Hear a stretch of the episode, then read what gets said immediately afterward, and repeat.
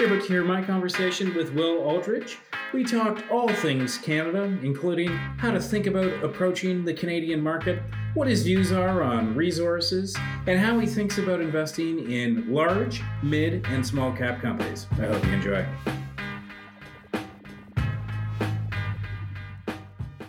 This podcast is for informational purposes only. Information relating to investment approaches or individual investments should not be construed as advice or endorsement. Listeners should seek professional advice for their situation.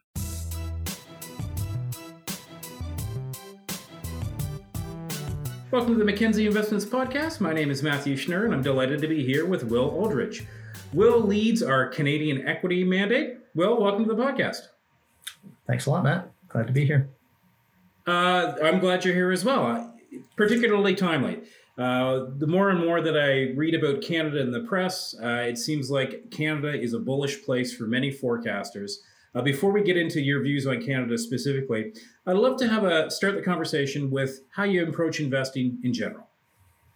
Yeah, and you certainly can't talk about how how we and my team approach investing without talking about Canada. We're 100% focused on Canada, so as you know, Matt, Canada is a somewhat unique environment to try to find investments in the global sure. sort of landscape. Um, there's a couple of markets that are similar to Canada, but really it's a, it's a pretty unique place. Um, I've spent all my career in Canada looking at Canadian names, meeting with Canadian management teams. So, um, and the same can be said for my team. So, you know, we're bringing a lot of experience into that, uh, trying to find ideas in Canada and, and approaching it with that sort of Canadian lens, you know, just thinking about the resource heavy sort of exposure in the TSX. Obviously, financial is a big weight as well. And uh, what that means really as a result is, is you need to th- think about things a little bit differently. Um, you need to take commodities and sort of forecasting into consideration. Um, but Canada's a, a, a, pretty unique place. And, and, we can talk about the opportunity in Canada, um, how it looks today. You know, people tend to think about valuation and sort of put that lens on things. Canada will always look statistically a little bit cheaper than a place like the U.S. We can get into that a little bit. Um, but yeah, it's uh, it's an interesting dynamic in Canada. So certainly we need to we need to think about what it means to try to come up with ideas, and it's a pretty small landscape as well. So right, we uh, we build a diversified portfolio, and we just try to think about where the best opportunities lie in each sector. Um, but some of those sectors can be pretty skinny, as you know. Yeah, of course. Yeah, Canada, very narrow market dominated by resources and financials, as you've yeah. pointed out. Um, often uh, investors describe themselves somewhere on the continuum from value to growth. Uh, yeah. Those words can be a little bit ambiguous uh, for sure and, and potentially uh, in need of refinement, particularly with a market like Canada. Where would you put yourself on that continuum and how do you think about it when approaching yeah. the Canadian markets? Yeah, yeah. You know, my training really um, was with a value sort of bias uh, towards it. So when I came into the into the business onto the buy side, I started working with a deep value investor, Bob Tattersall, who you will have worked with in the past as well, Matt. Sure. Yes. Um, you know, and Bob very much deep value, very focused on price to book. Um, and even just in my, you know, in my sort of innate sense, in my, you know, my soul and my spirit, I've always felt an attraction to that, an attraction to valuation generally. That's how I trained myself as well before starting working with uh, with Bob. You know, was, all my reading was really based around valuation, things like Buffett and right. um, you know even Peter Lynch on the growth side, but still very much valuation focused. So. Uh, you know, it's easy sometimes for us to bucket investors on the value or the growth spectrum, but really for us, I think what we think more about is valuation in general um, and trying to find statistically attractive opportunities relative to uh, you know to what the market is telling us the, sh- the share should be worth. So you know we're, we're certainly not afraid to own what you call growthier type names. Um, they may trade at higher multiples, but really for us, it's more about valuation than than value or growth. Um, but because we have such a focus on valuation, what that tends to lead to is our portfolio does tend to look a little bit cheaper than the benchmark. Um, right. we're, we're just so focused on it that uh, that's where we want to put the capital. We want to put the capital to where we see the best returns to intrinsic value. Um, and we're not chasing momentum. We're not chasing names that, uh, you know, are showing higher growth, sort of continually higher growth and accelerating growth. Those aren't typically the names that we're attracted to. It, it, it, certainly can make it a bit challenging in markets like this, where you're seeing this migration towards quality and, and the valuation dynamics around those types of names tend to be um, a little bit higher. But uh, but yeah, it's it's you know so on the spectrum, absolutely tilted towards value, and I think that's probably the safest and easiest way to to think about how we manage the portfolios is kind of a value tilt to our our perspective, what we bring to the table. That's great. Um, maybe we can get, move now into sort of the present time in Canada. Uh, as I mentioned at the start, many forecasters are, are relatively bullish on Canada after being yeah. fairly bearish on uh, the nation for the past decade or so. Um, do you share their optimism? And and I guess to tie in your most recent comment about more quality bent, um, I think that many people don't think of Canada as a particularly high quality market. So, what are you mm-hmm. doing right now to counter that or, or to incorporate that in your portfolio? Yeah, yeah. Um, you know, I think why why Canada's working today is certainly more about resource exposure uh, than anything sure. else. So obviously, energy being a, a, pretty high weight, not as high as it once was. I mean, we were north of a third exposure to energy in the TSX at, at its high. Um, now we're half that, um, but we're coming off the bottom as well. So we, we got as low as 10% and as high as a third, and now we're sort of 16, 17% in energy. But yeah, that, that's the big reason why Canada's working today. Obviously, the, the unfortunate war in, in U- Ukraine there is having a big impact on uh, on commodities generally. So even prior to that, though, I mean, we were seeing this shift towards value, and then Canada was outperforming because of that that bias as well, sort of that uh, that more value tilted portfolio. Again, financials was really driving things towards the beginning of the year. So it all really comes back to what we are talking about at the outset, really the mix. You know, what we're talking about in Canada is the mix. And obviously, technology being extremely weak here year to date as well. Not much exposure to technology, um, and certainly much less so today with Shopify coming off as hard as it has. Right. Um, so yeah, it, you know, I think it does come down to the mix. Um, and I, I, I, sort of stray and, and, pull back from talking collectively about a, a market, you know, and just saying, oh, Canada's Canada's the better place to be than the U.S.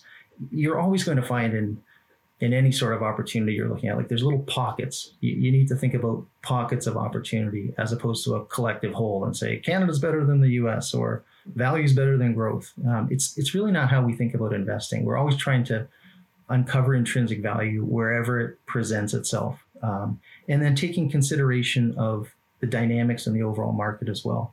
So when markets are really expensive, that that will lead us to behave in a certain way. When markets are really cheap, it'll lead us to behave in, in a certain way. Uh, we're always trying to hone our process and evolve and, and, and think about what the best opportunities are at any point in time, um, and not necessarily sticking to any you know any particular discipline and saying I'll only buy stocks that look like this or I'll only buy these sectors and I'll never buy these sectors. It's it's not the way we think about things. We're always trying to find those little opportunities to generate alpha for our clients. Great. Um, you referenced uh, being trained by Bob Tattersall uh, deep value investor, very, very well known deep value investor here in Canada. Uh, mm-hmm. Also, very well known for being a small or micro cap investor. Uh, mm-hmm. I know that you incorporate uh, all caps uh, within your uh, Canadian equity portfolio. How do you think about that? How do you think about um, allocating to a large cap versus small versus mid, and then in, in portfolio construction as a whole? Yeah, exactly. So you're absolutely right, Matt. It's one of the really kind of four key tenets of how we think about investing is we want to have exposure to small and mid cap names. And in, in Canada, you know, you're doing yourself a disservice by by not looking at those opportunities because sure. it's a pretty limited landscape. And if you're only looking at larger companies, high quality companies, um, it's just it's kind of tough to build a diversified portfolio around that. So, you know, there's things that we're really attracted to about small caps. They tend to be a little less well known, um, a little less followed in the market, um, and there tends therefore to be certain opportunities in small and mid caps. So we're generally between about 20 and 40 percent in small and mid cap names. Uh, right now, we're about the midpoint of that, so call it about a third of, of the portfolio. Um, diversified across sectors. So you know, alone small caps or mid caps in any sector. Certainly not afraid to uh, to go down cap anywhere. Um, and yeah, they're, they're, just interesting opportunities. Uh, but it, again, it really depends on where you are in the market cycle. So right. I mentioned that range, that sort of 20 to 40% range. And in a market like this, we've actually been paring back our small and mid cap exposure. We actually started that months ago, just sort of paring that back thinking about overall valuations in the market being expensive, difficult for us to find value. So that to us is a signal from a sentiment perspective that we're sort of towards the more euphoric and uh, optimistic and bullish sort of side of the of the investor psyche, um, and that for us is a signal to pare back some of that exposure. And you're seeing full value. You know, at that point, we're seeing full value in large caps, small caps, you name it, across the board. Everything felt overvalued. So we need to pare back. We got a little more defensive. Um, we took our weights up in the large caps, and uh, and that was sort of the signal. Right now, we're actually after this pretty dramatic sell-off, and today's another weekday. We're seeing some incredible value, um, you know, in, in, really across all sectors, but uh, certainly lots of value in, in some of the industrials, some of the uh, consumer stocks, consumer discretionary is looking pretty cheap to us right now. So, um, so really, really interesting ideas you know, as as uh, some people on, on my team, Anthony Delvecchio, I work closely with Anthony, and he's always saying, "Oh, you always talk about timing," and and uh, and that's true. We have to get a few things right in our business. Obviously, stock selections of paramount importance. Our sector allocation is important. We also have to think about the timing. Right. Um, and while while we're seeing pretty compelling value in some of these names right now, it, it does feel a little bit early, I would say, and uh, and we're sort of biding our time a little bit and having to be patient. Great. Um, we've referenced resource and the, the dominance of the energy sector in Canada a few times through this conversation. Um, mm-hmm. Certainly, if we think about how energy has done um, sort of in over the midterm, it's been fairly strong. Even before the Russia Ukraine war, we were seeing a, a, very nice uptick in, in energy, accelerated by uh, that constriction of supply uh, because of the, the Russian Ukraine war. Um, I, I have two questions for you uh, on resources. One, how do you incorporate them within your overall portfolio because they're reliant on a commodity price that is notoriously difficult to predict? Mm-hmm. And then, second of all, has to do with the outlook for energy. Uh, this green transition that the world is uh, is enduring or going through, and climate change being uh, such top priority. So, how do you incorporate that in valuing these these businesses? Yeah, yeah, for sure. And, and you know, we've talked a lot about, about what Canada looks like, and it's got this heavy commodity and, and sort of resource exposure. They're, you know, they're the hardest sectors to call, really. They're, they're so inherently difficult because you've got this underlying commodity price that really is the basis uh, for, for all the decision making. Uh, it has to be, almost by definition. Um, so it's a, these are challenging sectors, they're challenging stocks to get right, I would say. You know, we were talking earlier a little bit about our process, our philosophy, how we think about investing investors generally don't like to be constrained by anything. Uh, one of the things we do in our process is we we constrain ourselves um, by by putting a constraint around what what our sector weight should be. So we generally don't want to be any more than about 500 basis points, call it five percent, outside of the benchmark weight in any particular sector. Okay. So earlier I was talking about what you know the volatility really in that range of the energy weight in the TSX. But whatever that weight is in the TSX, we generally don't want to be more than sort of 5% below or above that, that weight. Um, so right now we're 17 in the TSX, so we wouldn't want to be any less than 12 and any more than call it 22 or so. Okay. Um, and right now we're about 14 or so, so a little bit below benchmark, um, which is almost besides the point, really, to your question. But um, by putting that constraint on, we, you know, we're always going to have some exposure, and then it's up to us really to think about the mix within that. What does our mix look like in something like energy? Um, that's inherently, as you point out, difficult to call, different, difficult to call the commodity price itself. Um, but what do we need to do to generate alpha within our self-imposed constraint, um, with it within a really difficult sector to call? So um, then we think about mix. And as we're talking about energy, you can think about things like pipelines, which tend to be more defensive, right. obviously high dividend yields. You can think about the cap weight, which we've talked about. So do you want to be smaller cap? Do you want to be larger cap? Um, do you want to be in energy services at all, um, which tend to be sort of more torquey and, and higher beta, really, um, than what you'd see in, in, obviously large caps and things like that. So there's all these decisions that have to be made. Um, energy's been really difficult for a lot of investors, and I think you're seeing that in the energy performance today because a lot of investors were underweight. Um, they were sort of just just saying I don't need to be in energy anymore. We're undergoing this energy transition, and right. yeah, maybe you know maybe in a year or two it'll be a bullish place to be, but in the long run we're all going to be zero energy. So let's not even bother going there. Let's think about tech or, or whatever it may be. Sure. So a lot of investors are really chasing energy right now, and you pointed out supply. Um, things like energy and, and commodities are just really driven by that sensitivity around supply and demand. Energy is a managed market you know, you talk about OPEC and, and how supply is constrained, um, and they just turn the tap on and off as, as most producers typically do. Um, and we're really just balancing that supply and demand. When you get an externality like COVID coming in, it can really upset the apple cart. And so sure. obviously we saw negative energy. Um, and just that volatility we've seen in energy over the last couple of years has been incredibly difficult to deal with. But coming off a seven year bear market in energy, many people were generating alpha through that underweight um, and felt pretty comfortable with that.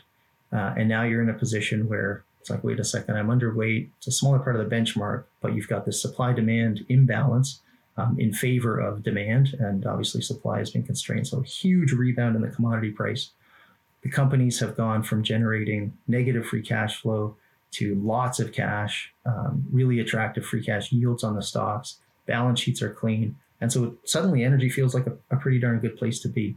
Um, but coming back to something I talked about earlier, which is how we think about the euphoria or the pessimism around any particular sector, we've certainly seen a shift now in investor behavior with energy. Um, and they've gone from being extremely pessimistic and right through the bear market of energy to right. being pretty darn bullish about the outlook for energy. And so, again, we've been recently paring back our energy exposure and we're more underweight than we were three, four months ago. Um, just because we're happy to be selling into that strength, but we want to get the timing right. It's always difficult to get the timing perfect, but sure. um, just be paring back that that exposure a little bit um, and being comfortable saying, okay, you know, some of these valuations are, if not extreme on today's commodity prices, what we do is we normalize for the commodity price and we say, okay, at uh, you know for oil we use anywhere from 75 to 85 dollars kind of normalized on the cost curve. And what do the valuations look like in that context? Great. And then maybe uh, the second part of that question which is the green energy transition and how to contemplate this idea of the world trying to reduce the fossil fuel use in general um, when you're doing your business valuations. Uh, traditionally it's a, di- a discount model of some sort of cash flow metric um, how do you how do you think about that when you're looking at future cash flows in an industry that perhaps is in terminal decline? Now, perhaps you disagree with that that thesis entirely. Yeah, no, I wouldn't disagree with it. I think, you know, when you there's an aphorism in our business says the cure for high prices is high prices. So obviously, with with what we're seeing today at the pump, I filled up my tank yesterday on on, on the way to a cycling event, and uh, it is painful. It's painful for everybody to be filling up your tank today. So you're, you're seeing that scale back. There was an article in the journal the other day talking about how uh, consumers are cutting back on cigarette consumption because of the price they're paying for gas. I'm like, okay, if you're having to cut back on your cigarettes, which is a pretty difficult thing to do from what I understand, sure. um, that's uh, probably telling you something. So um, in the short run, I think we're absolutely going to see some uh, some pullback on demand just because people are going to be scaling back and looking at alternatives to to the consumption, individual consumption.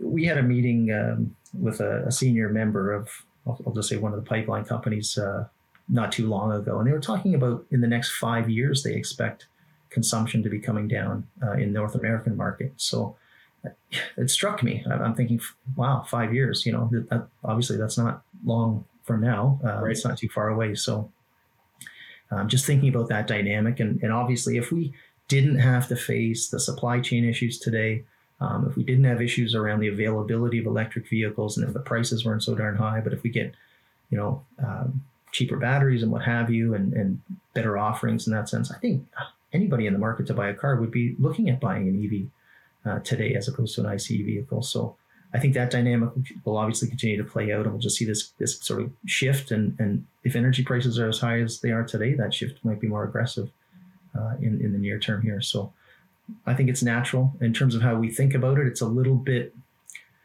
I wouldn't say it's beyond our investment horizon because we absolutely need to be, you know, aware and and take into consideration sort of the longer term perspective on these. You won't expect things like a, any large oil sands project to be built anymore. I wouldn't say it's it's right. difficult to see, you know, although we probably could use one, um, not in the near term, but even in the longer term, you know, to see a, a, another large pipeline put in place, given some of the sort of regulatory and, and social issues around that. So right. um, we have sort of we're facing a you know a pretty constrained supply picture here, um, and then on the demand side, I think that'll just naturally sort of uh, start to fall, and and you'll get that uh, that balance setting in again. Perfect. Um, you had referenced, maybe this is where we can conclude too, uh, but you had referenced uh, earlier in the conversation pockets of opportunity and uh, not being so uh, uniform, like looking at a market in a uniform nature. Uh, where are you finding pockets of opportunity in the Canadian space right now from both a sort of sector and a cap uh, area? Yeah. Uh, discretionaries, I think I mentioned this earlier, but discretionaries obviously uh, has been a difficult place to be. We're seeing some really attractive valuations on the discretionary side, but it's a pretty small universe in, in uh, Canada, so not a, not a ton of opportunities there, not much diversity. Um, that'd be one area. Uh, even industrials, some of the smaller cap industrials, smaller cap financials as well. Um, pretty interesting opportunities there. They've come off hard, so um, it feels a little bit early, frankly, on some of those ideas, but um, but I think they're they're setting up nicely. Um, other sectors, technology is interesting. It's come off so incredibly hard, right? Uh, large cap and small cap. So tech is interesting to us. It's I, frankly, you know, as value sort of biased investors, it's not a, an area of expertise for us. We're not growth managers, so it's difficult for us to wrap our heads around valuation generally. Um, we take in, obviously having to take into consideration how much they've come off and, and what fair value might be for those names. But uh, it's an area where we've been spending more time, I would say, but we, we certainly haven't pulled the trigger on anything there yet. Great. Well, Will, I appreciate you spending so much time with us talking about uh, how you view the portfolio in Canada as a whole. Thank you very much. My pleasure, Matt. Anytime.